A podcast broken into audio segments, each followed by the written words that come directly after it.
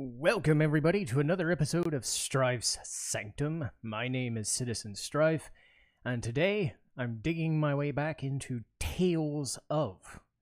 Last year, right around the time I started these podcasts, I was talking about Tales of Berseria, and I had mentioned at the time that I was working my way through Tales of Arise. And as I stated before, Tales of Berseria was my favorite in the franchise because it always felt like there was something a little off about the games. And it was mostly gameplay or presentation. Not so much story, but just the way it was presented. There was always some combat mechanic or some character or some low fi visual styling that always felt a little second rate as far as Tales went, even though how popular the game franchise was. Berseria was the first time it felt like it spoke to me. Had the right mix of characters, the right tone, that very just vicious, mean spirited. We're controlling basically the bad guys or the anti heroes. And the visuals weren't great, admittedly, but the characters really sold me on it. And at the time, I was working my way through Tales of Arise, and I was wondering when I would actually get around to Arise and how I would think of Arise compared to Berseria. So there are going to be a lot of comparisons. I'll try not to harp on them. But I will say this much Tales of Arise for the first 80% of the game was on track to being better than Berseria. And then it wasn't. That being said, it was still good enough that of anything that I'd experienced, it was my second favorite Tales game. I've played stuff like Fantasia to its completion, watched footage of stuff like Symphonia off and on, Graces I got through, but of the ones that I've played, Berseria and Arise are kind of one and two. I wanted Arise to be the best because the things that it does well, it does better than Berseria, but the things it struggled with near the end really soured me on the situation. So again, keep it spo- spoiler, I guess. Just be wary that there might be story story spoilers, but maybe not too much. But we'll start with plot and characters. So we'll go plot and characters together to kind of go through what this goes into. Two warring factions from two different planets uh, Dahna and Rena. So one of them is technologically advanced, the other sort of isn't. One of them gets taken over, and these are a lot of names and faces to places, pretty much. But Lenegis is this orbital satellite that's controlling things or is monitoring, surveying, surveying things on Dahna to Rena. And the people that we know are kind of subjugated. The people of Dahna are subjugated. They're trying to fight their way through this bad situation. They're basically like what Sector 7 slums would be to Shinra at this point. So consider it kind of like that. There are resistance factions, you know, Avalanche. So Avalanche to Shinra. Resistance factions popping up everywhere, but they don't have the skill set, the technology, the manpower, at least as of yet. But in one of those cities known as Caliglia, or Calagia, I believe that's what it is, houses a man known as Iron Mask. He doesn't remember his name, doesn't remember his face because it's covered up in a mask, but apparently he feels no pain. So even though he is a subservient person, he quickly decides to join up with someone named Zephyr in his campaign to get rid of a lord. And the best part about this game is its setup. The five lords. So the way that this is structured is there are five separate cities or regions. Caligali, uh, Calig. It's just weird how it's pronounced. I want to say Caliglia, but I'm but I'm wrong. Barren land, rocks, fire, boulders, just very desolate. Cislodia, very dark, very just medieval times, I guess. Just very basic, like basic JRPG Town 101, but in a darkened, snowy land. Elda Menci- uh, Menancia, which is very well to do, very well off, very nice looking, technologically advanced. People are happy. We'll get to that in a minute. Mahag Saar, left in the mountains, nice forested area, pretty well to do, probably better than anything other than Cyslodia and Elden Menancia. And then Ganath Haros, which nobody knows anything about except people are dead and it's very stern and barren and not in the same way Caligula is. It's just the dead zone, basically. It's very stiff and artificial looking. But those five lords running the joint are competing in what is known as the crown contest. It's been demanded that the thing on Rena and in Lenegis, it wants something known as astral energy. So they get astral energy from emotions, from plants and animals, mostly humans. But you're generating it and you're supposed to generate it, and the person who generates the most becomes the king of uh, the entire region for 10 years or so. So you're not only fighting against the humans that you're subjugating, but you're trying to compete against the other lords who are these super powered people who are essentially our boss characters. And Alphen is going around his merry way, and he meets up with our characters. So Alphen is voiced by Ray Chase, who is uh, Noctis in Final Fantasy 15, and he was in Bloodstained and many, many other games. So he is our primary protagonist. Again, he is a guy who feels no pain, really no fear, just well to do, well meaning, and you know, stands up for himself very well. He happens upon a woman named Shionne Imeris, voiced by Erica Lindbeck. And Shionne's whole thing is she's kind of like Rogue from the X Men, where she's got this weird thing of thorns around her body, which basically nobody can touch her, but she can't touch anybody else. But the thing about somebody who can't feel pain is they can't know when they're getting hurt, so they kind of forge a connection with each other. Shionne's a bitch about it, but just because she doesn't know, you know, companionship. So again, the rogue thing, the, rogue situation. And it's not like Alphen hits on her like Gambit would. So don't expect him to be Gambit, you know. It'd be like if Rogue and Wol- like Rogue and Cyclops were to get together, a Rogue and Wolverine, I guess. You know, it's that sort of thing. I know I'm, I'm no I'm basing it off a weird cliche, but run with it. But they get together and they sort of form a connection.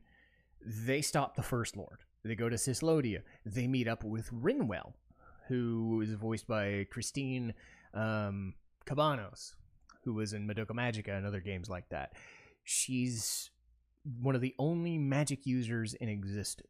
She's in Cyslodia. She's doing her own thing. She's living there but her parents are dead. She wants to know who did it, and she ends up finding her events, finding them event, you know, finding that person eventually in one of the other regions. So they keep getting new people, new people. So you go from one region, you go to the the best part about the regions is they're you know five to ten hours in length. And then you keep going and you keep going. So you keep getting new characters and you end up getting six characters. So you got your three, you get Law, voiced by Bryce Papenbrook in Cyslodia as well. And then you get the final two in the third region. Uh, Dohalim Ilkaris, who's actually the leader of Elda menencia and Kisara, his aide. Uh, Dohalim's voiced by Griffin Puatu.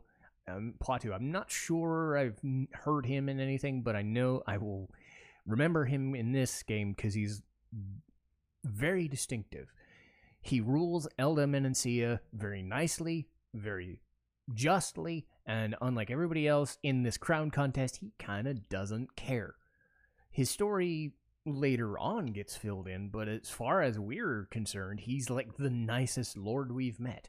And he's joined by Kisara, his sort of second in command, I suppose. Uh, Caitlin Gult, who was in uh, Rising of the Shield Hero, is what I know her most from. So you got your six characters, and you're going through these areas and then they eventually take over Ganath Haros. This is 30, 40 hours into the game, basically. they've liberated the world and everything makes sense and then something happens for whatever reason characters and bosses that have shown up one in particular it wasn't like the end of the game kind of what i was hoping was the end of the game in that fifth area then you tie up some other stuff nicely what ends up happening the best that i can tell is that they start throwing in alien stuff.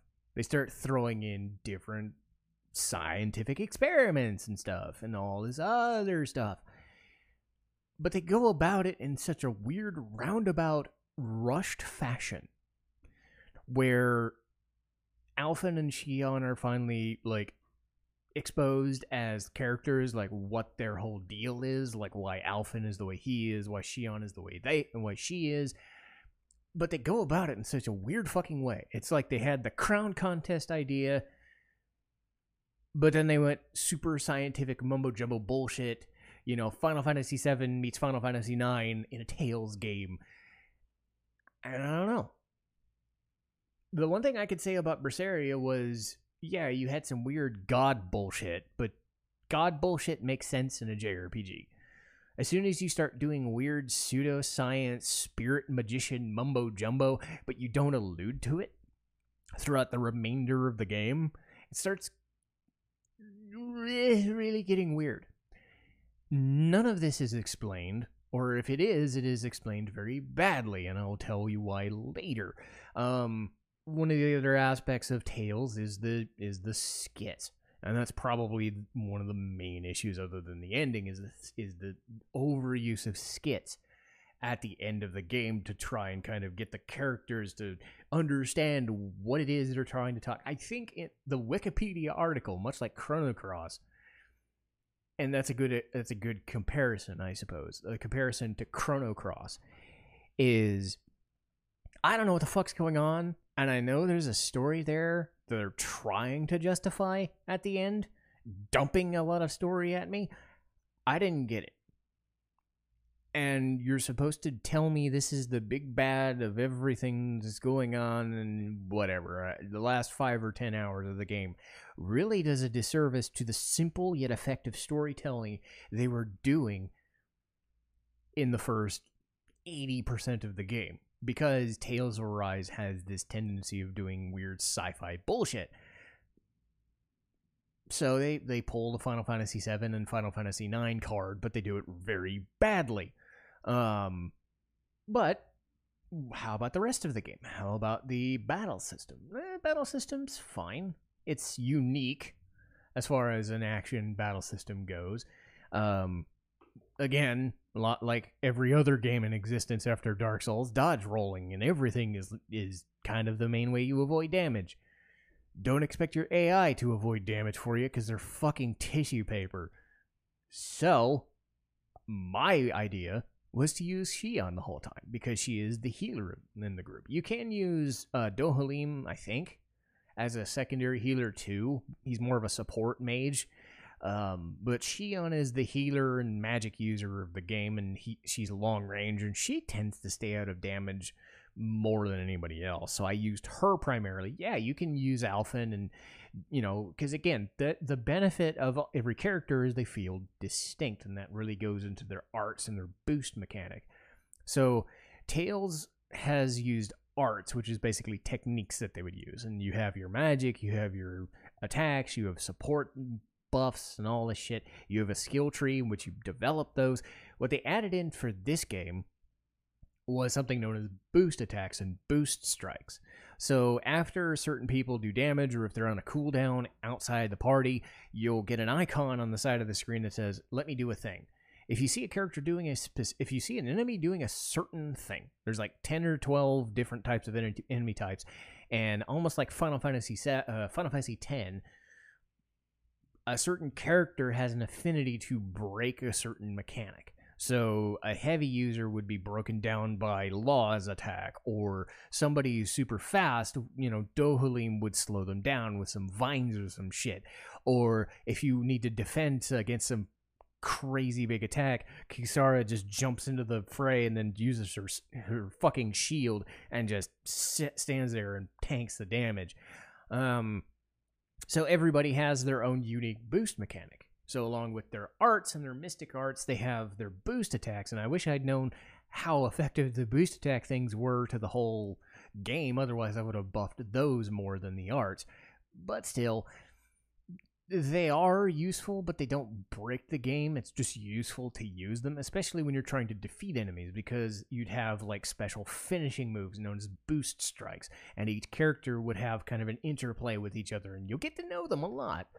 But they're they're nice and they're effective and you know crazy looking spells. And I think one of the cool things, along with Tales focusing less on a line mechanic, which is what they were known for for about ten or fifteen years, in the last two games, maybe maybe stuff like Zestiria. I did not play that one, but I know in Berseria in particular, they started focusing on free fr- free flowing movement around the battlefield. In you know the circular area you were given, you were given free reign to move and to change characters and at least have a little bit more of a hack and slash and hearsay rather than oh you're in a line you can only move in this line and do this thing and you know the line mechanic was cool but it was very restrictive and it felt stiff. Arise doesn't have that problem. And once you get to grips with the boost attacks and what they do and how to how to deal with your AI being stupid and trying to heal them because they're fucking dumb, it's not that bad. And you just have to worry about the fact that they take a lot of damage but in most cases you'll have enough healing magic and healing spells and camping stuff to counteract that. Nothing in this game is that difficult but it can be. There are difficulty um, there are difficulty modes i tended to go for the easier options because of course i did but i never felt that being underleveled or over leveled killed you too much, but you still wanted to be at a certain level because you never knew when a boss would get you. I would say specifically Dohalim in the third can in the in the third section, he was the hardest boss in the game other than some of the last ones. There are some special side quests and things you can do. You can go some you can do some fishing stuff. You can learn about the characters. You can do the affection meter thing because it's it's kind of mandatory in games at this point to have an affection mechanic. Um, but again, I think the story for until the ending really kind of builds the characters together, and it's really nice. Uh, what I do want to also mention is the visuals. Because I said that the freewheeling combat was one of the major things that I enjoyed. I like the characters too. They're nothing to write home about, but they they are portrayed very well, and what they're trying to do with the characters is very solid.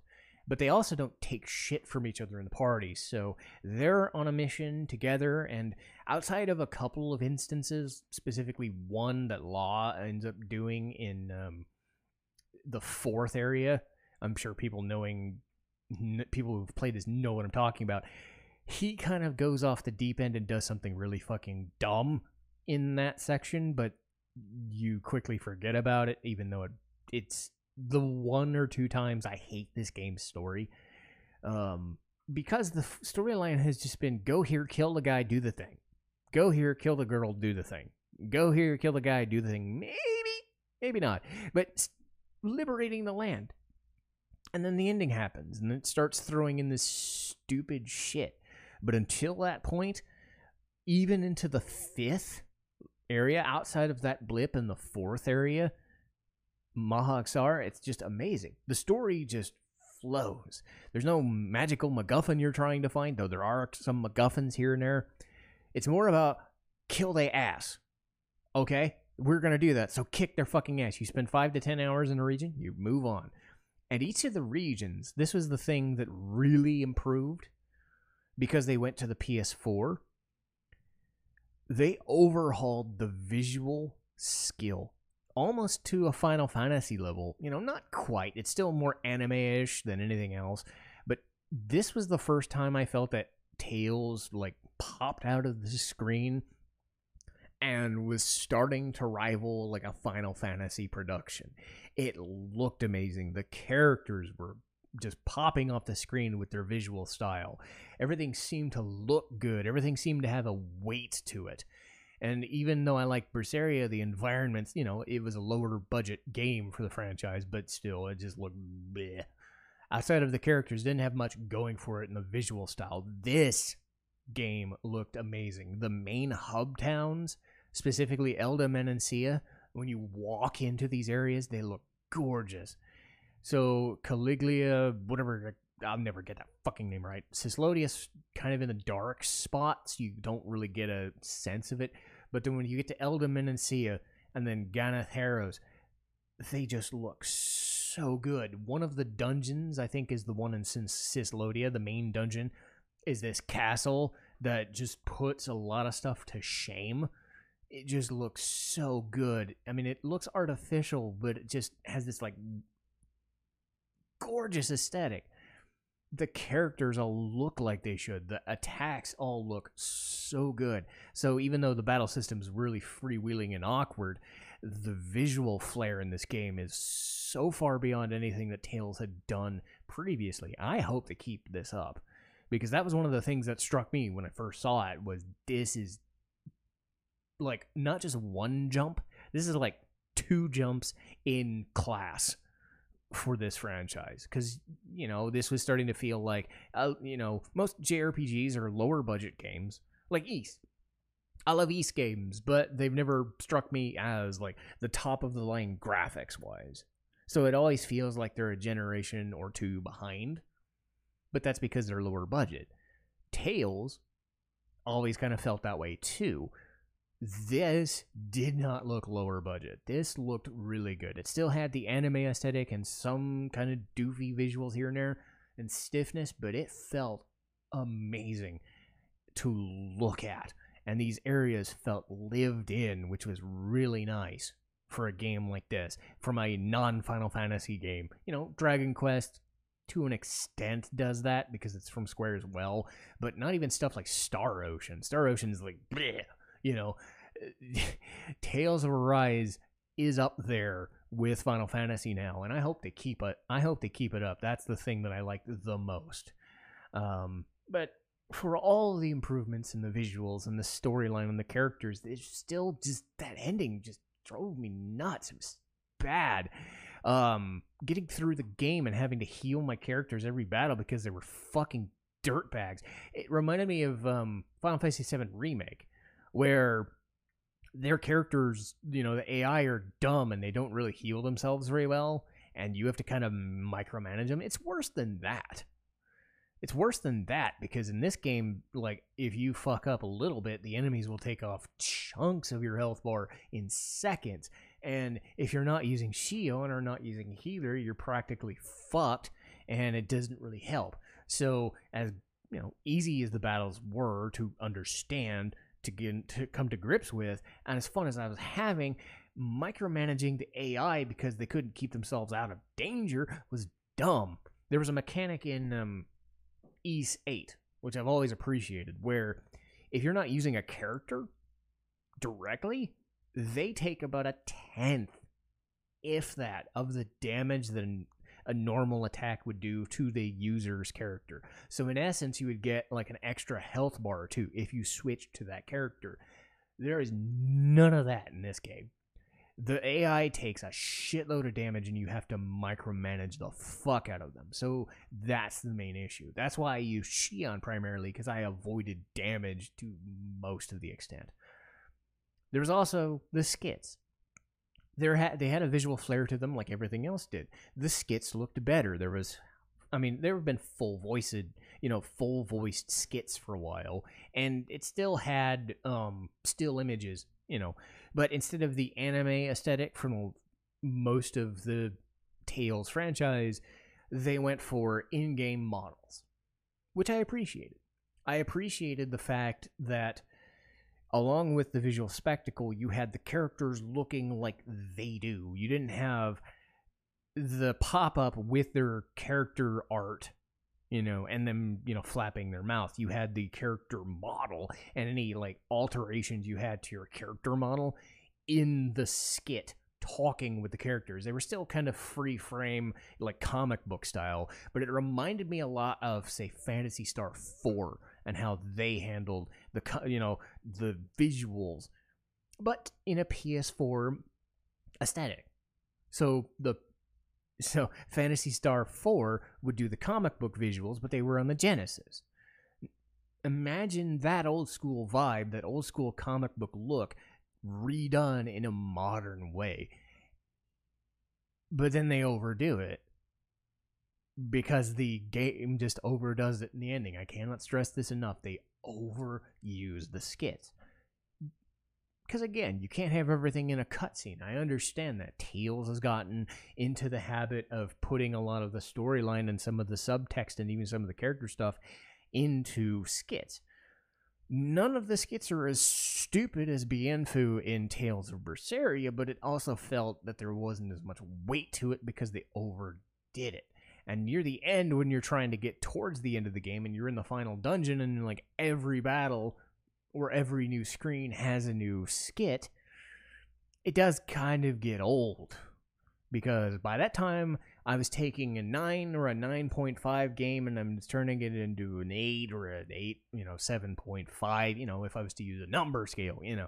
I've started to just it was meandering, it was getting boring and I've it, it did the persona thing and i know this is a criticism persona gets where they would overanalyze and overtell and over explain what the character and the player already know so they would overtell and overshow the the thing rather than just say, okay, we don't need this skit, we don't need it. You know, anytime there was a new plot thread, there's a skit.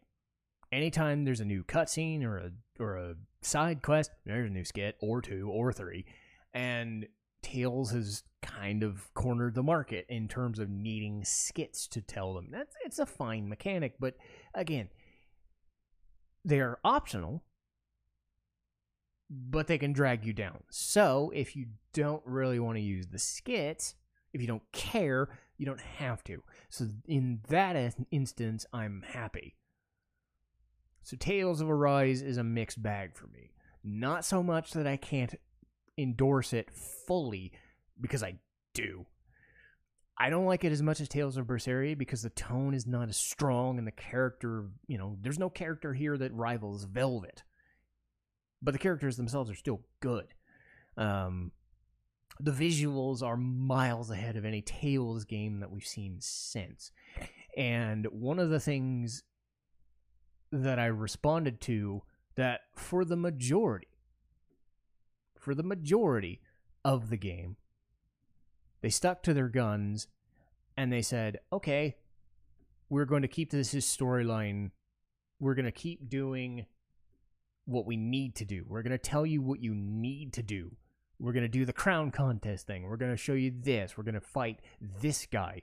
So you always know what you're going to do. You always know what you're going to fight until you don't. And then that's the that's the thing that drove me up the wall. But until the ending drove me up the wall, I was hooked in with Tales of Arise. So I would highly endorse this game to anybody for sure. But that'll do it for me today. And I hope you enjoyed today's podcast. Next week, we're going to talk about Somali and the Forest Spirit. A nice, just fun, free flowing, like visual spectacle, but it also a nice, gentle story about a, a girl and her giant, so to speak. Um, much like a Mushishi would be it's more about the visual spectacle and the style rather than the story. But it was still a decent story for what they gave you. Uh, next, I'm kind of shocked that we're actually getting to this very late, but it's our first attempt at Legend of Zelda. And I'm going to start with Legend of Zelda Link to the Past because it's my favorite Zelda game. So I'm going to talk about it. And I'm also going to talk about Zelda randomizers because those are fun. After that, we're getting into September. We're going to talk Paranoia Agent, one of the weirder anime, but certainly a staple of that Adult Swim era, that late night. I was in my 20s, I was watching stuff and recording stuff, and Paranoia Agent came on and scared the shit out of me, but in a cool way. And then after that, I believe it'll be Sonic the Hedgehog. But not Sonic 1. Probably not. I haven't decided which Sonic game I'm going to do, but it would make sense to do Sonic 1, 2, and 3. But I might also do Sonic Mania, because Sonic Mania was probably my favorite. I'm torn between Sonic 1, just start at the beginning, Sonic Generations, one of the best modern Sonic games, and then Sonic Mania, which is what Sonic should still be, but isn't. But hey, we'll get to Sonic. Much like we're getting to Legend of Zelda. But that will do it for me today. And I'll see you guys next time. Citizen Strife, signing off.